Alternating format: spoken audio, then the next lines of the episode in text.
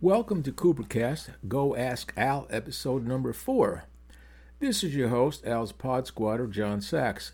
Al answers a question from Roger about Bill Graham and the Fillmore East and West that turned into a whole episode of its own. And of course, after Al answers, Nilly the dog adds a brief comment.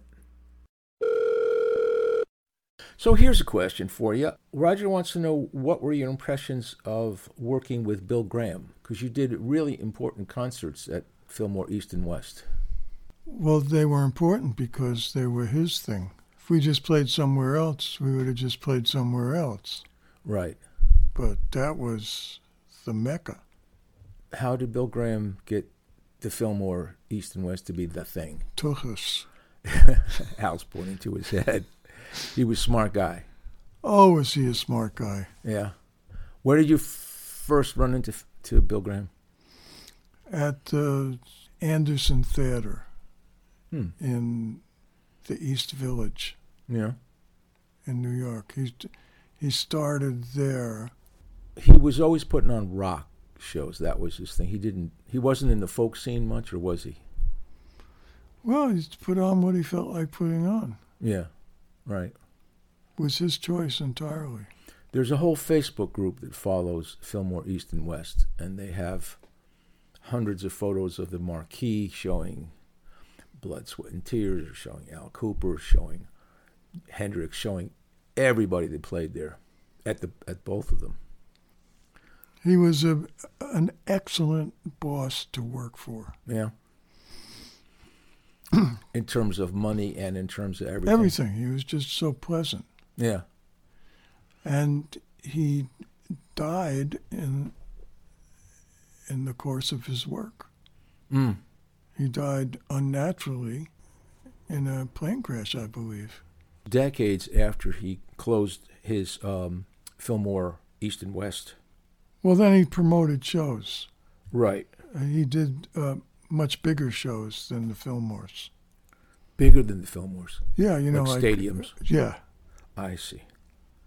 and that's probably what he was doing when the helicopter crashed. I see. So the Fillmore, East and West, just remains this huge uh, object of uh, Adu- affection. adulation. yeah, for many, many fans. Like I said, there's a Facebook group just about Fillmore East and West. Well, the thing that was unique about it was the size in terms of how much audience it could hold. Mm. And then it didn't work anymore for him, so he went bigger. He couldn't make enough money to make it work. Oh, no, no, he could make enough money to make it work, but he could make 10 times as much money Right. doing the other thing. Doing the stadiums and Yeah. giant halls. and and once once he t- figured out how to do them, Yeah. then there was no contest. So you've played in the Fillmores and places like that, and even smaller, and you've also played in the huge. You have played in stadiums. What is the difference for you as a performer in a medium hall versus a gigantic thing? Well, giga- on a gigantic thing, it's very difficult to have contact with the audience. Right. That bothers me. Yeah. I I still used to try, and there's a, a recording of uh, the Blues Project at Central Park, and um, I was very proud of myself. Yeah. for my in between banter at that show. Yeah. But, Because uh, but there was no Blues Project anymore. We just got back together to do some big shows, right. and that was one of them. But you played at at the Fillmore as Blues Project Uh, yes, and Blood, Sweat, and Tears. yes. And with Mike Bloomfield. and with Bloomfield in Super Session like a couple times, right? Well, with the Blues Project and Blood, Sweat, and Tears a few times too, Right, right. Would you be dealing with him directly? in some ways. Yeah. There were always businessmen between us. Mm-hmm. but he he wanted to have that relationship with the artists, Right. so he was always there. Well, people wanted to play there, Yeah. especially um, the local bands in New York and San Francisco, Right. and it was cheaper for him Um, to use bands that that lived in those cities.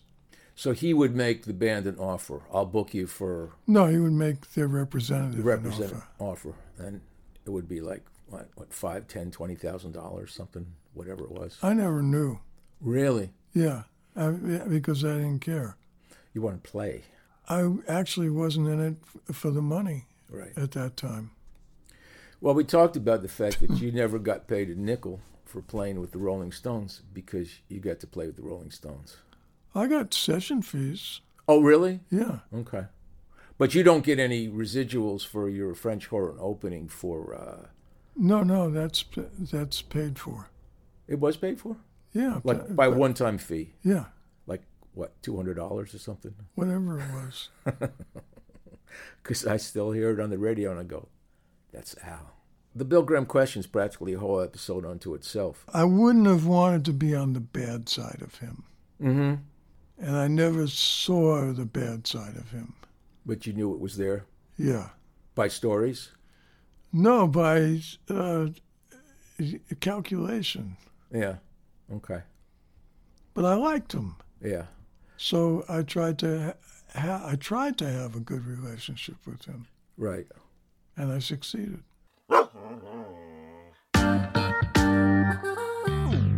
This has been Coopercast Go Ask Al episode number four, brought to you by Gigantic Concert Venues. Look for more episodes coming up and subscribe at Apple, Spotify, or just about anywhere. And tell your friends.